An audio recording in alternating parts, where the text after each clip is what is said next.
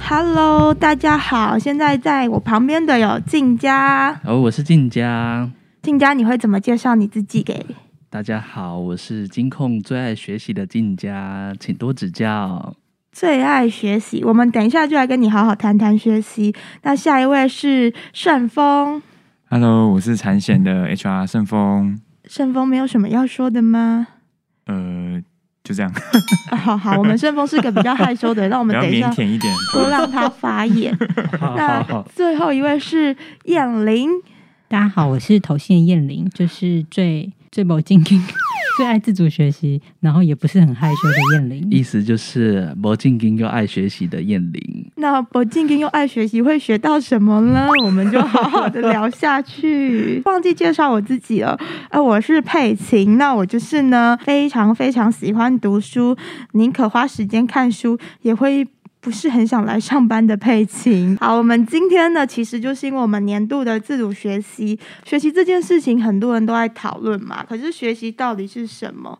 第一个我比较好奇的是啊，这里除了盛峰之外啊，燕玲跟静佳开场直接说自己喜欢学习，时间太多吗？静佳就由我先说好了。好，因为我觉得在这个非常快速变化的一个环境啊，比方说我们现在在推数位转型，那如果你拥有一些数位素养啊，或者是你学会一些数位工具，那你就可以在这个环境下生存。所以呢，我觉得我们现在的环境变化的非常快，拥有的技能越多的话，那你自己可以活在这个世界上的机会就更多了一些。盛峰你怎么看？因为我觉得我只要会 Uber Eats 跟 Line Pay 就足够我生活了。我在想就是我自己对学习的动机，我是想说当你碰到一些问题，或是你发现啊，你必须想要达到这个目标，但是你就缺乏某一些条件的时候，这些都是你的动机去学习。比如说好了，那时候因为我知道我自己的英文很烂，然后当初面试这间公司的时候要准备英文面试，所以我就想说，天哪！我虽然只会读就是考多益这种考试的部分，但是我不会口说，所以我就花了一些时间跟一些钱去上那个 Amazing Talk， 我是觉得还不错用啊，大家可以去那个。我们这个禁止业配啊！抱歉，没关系，我们现在就是集团有外语的补助专案哦，你可以去看我的办法，然后如果有外语需求都可以来申请。对，好，那你说就是 Amazing Talk 之后呢，你有变 Amazing 吗？其实我只上了大概几堂课程而已。糟糕。没有，但是我想说的是，但就是在遇到你想要解决的问题，或是你想要达到目标的时候，你就会想办法去学习，去达到你想要做的事情，这样子啦。所以我通常都是遇到了问题或是遇到了目标，然后我才会想方设法去加强自己的能力，跟静佳的概念有点相反。静佳是先储备能力，然后再去找，那我是遇到问题再去看有什么样的那个资源，这样子。我觉得这点很有趣耶，因为有些人学习啊，其实是走一种未雨绸缪的概念，像不管是数位技能或英文啊，很多人其实听到别人都会，自己就会有点紧张的去把这个技能养起来。那有些人会觉得我用到再学就好了，我觉得这是两个很完全相反的学习逻辑。听听看燕玲，你怎么看这件事？我觉得像你们刚刚提到就是动机很重要嘛，那我觉得我另外一个学习的动机，除非说是不管是学校或者是工作上需要，我觉得另外一种是被激发出来的。你说别人比你厉害吗？No， 那个是更上一层楼。我的意思是那这一层是你们不太理解我们这种老生代的。怎么会？你不是永远18岁吗？我也是这么以为。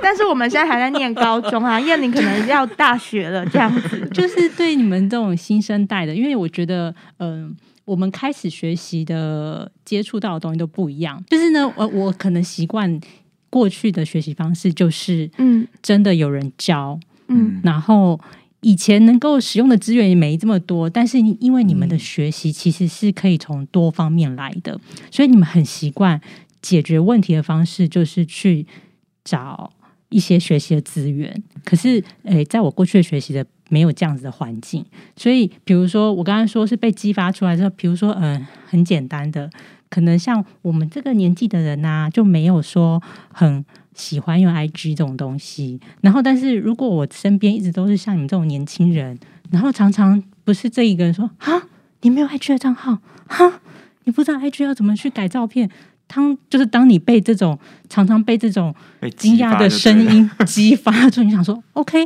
我学没关系。所以彦霖是激不得的，是为了一口气。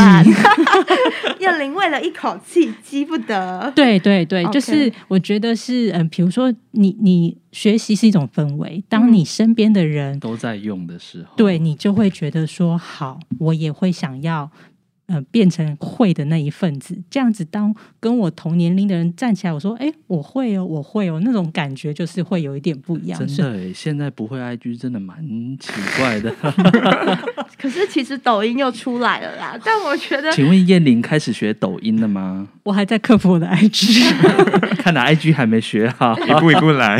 学习是一种氛围，我觉得这句话说得很好啦，确实就是这几年数位越来越养成嘛，那英文是一直都在的，比较明显的是我们身边的人开始关注某项技能或者是使用某个 app 的时候，真的会让我们开始都觉得这个是很理所当然的、就我觉得这点是蛮特别的。确实，因为现在数位力真的是蛮重要的、尤其是我们现在就在推数位转型，然后我们现在又有疫情的冲击嘛，那公司也导入了像 Webex 啊、Ceteam Plus 啊、Cmail 这些，如果数位素养不足的话，它可能上手就会有一点点困难。那我比较好奇的是，因为现在资源真的好多，跟以前的也不用说彦霖，我自己在 研究所或者是研究所的时候就明显有感，如果你要学一样东西，它的来源不一定是透过学校，有可能是你自己去找外面的线上课程，问你的朋友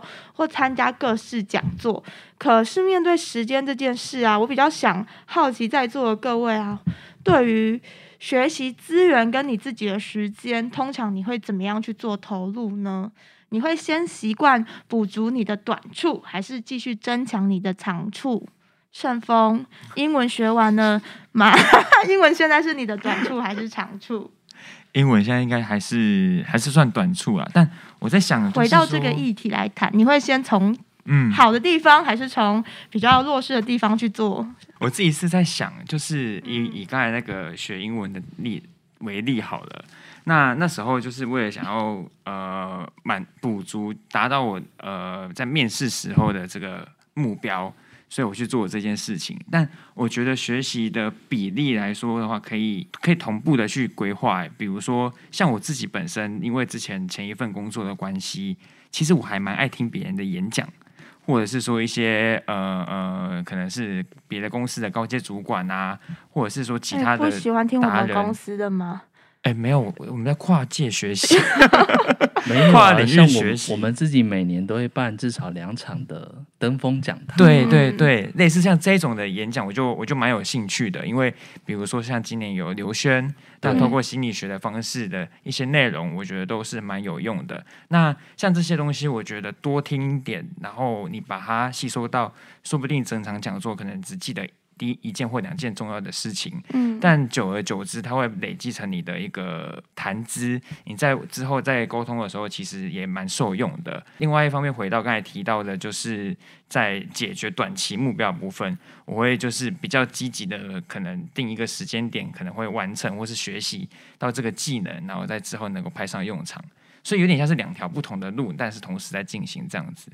所以你是觉得长处跟短处这件事情，你习惯分配时间，不会把资源压在某一边的。对对对，会同时。OK， 对于学习这件事情啊，有没有什么名言或者是座右铭之类的？名言或座右铭哦，我现在想到了一句话，也不是一句话，应该是一个概念吧。就是说，在学习有分2种，一种是输入，对 input。input 就是有点像是刚才提到的听演讲啊、看书啊、阅读啊等等的，这些是吸收内容。但是你要如何把你吸收的知识或是你学到的东西再更深入的去应用的话，你就要 output， 就是你要输出。所以你可能会试着在课堂上，比如说在好好上面有学到几个概念，比如说我记得我看过一堂课叫 OGSM 的一个、工作管理的方式，那你就可以试着看看说你如何应用在你自己的时间管理上。那你就试着照它的一个概念去把你的目标给盘点出来，然后把你的 schedule 画出来，或这样子的方式，久而久之才能够真的会 OGSM 这套工具。那 我想就是很多人会阅读，那阅读完之后，那该如何去实际应用才是蛮重要的一件事情。嗯，理解。OK， 我也蛮同意这件事情的。我自己是一个非常喜欢看书的人，我每天至少会抽1个小时看书啦。那你们知道喜欢看书的人最讨厌别人说什么吗？我自己啦，书呆子。哦，这蛮讨厌的，但不是这不是最讨厌的。你怎么会有这么有时间？哦，这个的话是只有你会告诉我，是本来就蛮讨厌的。对啊，上班都已经很忙，你是怎么抽时间来看书的？我这个是个，就是我觉得这还可以，但我最讨厌的是人家说你真的是个很认真的人呢。就是因为看书这件事情啊，对我来说就像追剧一样，就你不会说人家就是追剧很认真，但你都会说人家看书很认真。学习是提升自己的短处还是提升自己的长处？我觉得这一题对我来说从小到大就是超级直观的答案。我很少花时间在提升我的短处上。我想分享一个比较明显的例子。所以你在说你这个人只有优点没有缺点咯？我是不敢这样讲啦，可是因为我觉得学习需要热情。那我自己是一个晚上就是很喜欢看书的人，就是每天都会看自己喜欢的书，我也会尝试让我自己去看一些好像别人都说很好的书，但是我就是看不下去，然后就很认真的就是希望自己可以把它看完。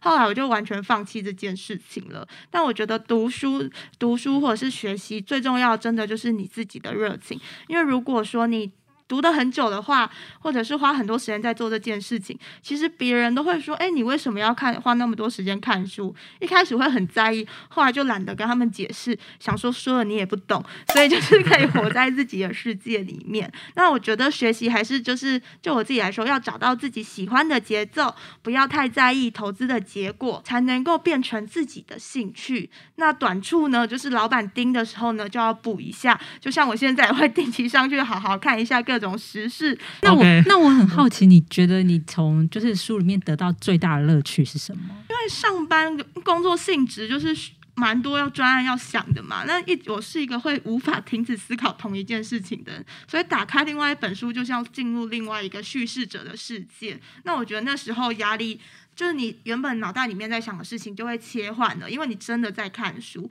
然后我觉得这样对我来说都有真的放松，就像追剧。那我不喜欢追剧的原因是，剧其实它也是书的一种，可是你要跟着别人的脚步。那看书其实你就可以找一个很安静的地方，然后自己看。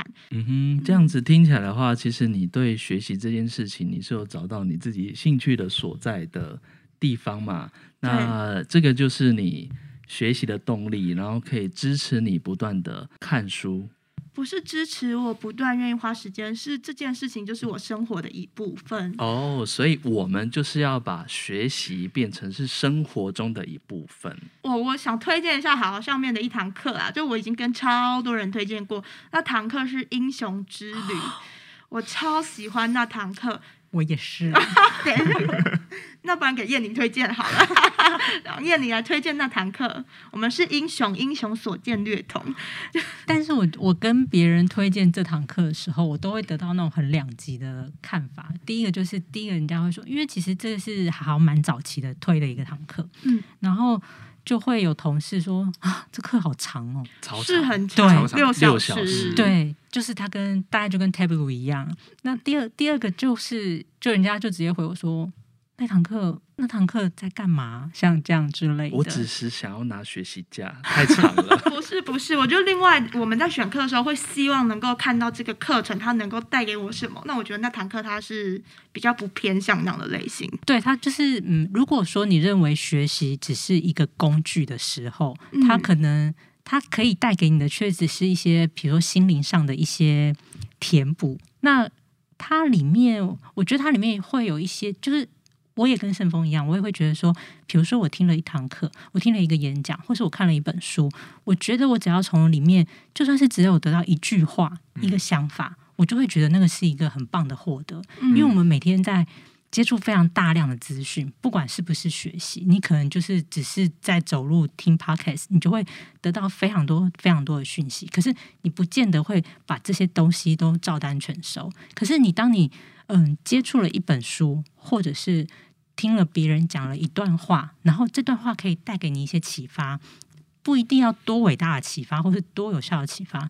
你可能在做一件事情，或是跟这个作者在做到类似情境的时候，你会想到他这句话，他可能会改变你当下的一个决定或是一个想法，我觉得这样就够了。真的，对，我就觉得他那一堂课真的是一个很棒的心灵的怎么说，成长有点太过分，就是心灵的填补吧。我觉得可以用填补这个词哦，更移花是不是？是多空虚，需要被填补，缺了那么一块，所以要靠学习来填补。我是觉得就是，其实学习只是接触资讯的其中一个方式，那不见得都是每一个学习都要这么工具性。像我也会用。很多，因为工作的关系，所以我必须要去看好好里面大量的课程，然后真的是认真看，听他们在讲什么，这样我才可以推荐给我的同仁，或者是帮他们安排课程。对，那就是有些东西就是真的就是我当我在做这件事情的时候，那它真的就是非常工具性，即使它带给我的东西是真的有帮助的，可是我当下使用的动机如果只是为了要找适合的课程的时候，那我就会把它定义成是一种工具性的阅读啦。所以我觉得每一种学习都会有一些不同的目的，然后会影响你吸收进去的东西。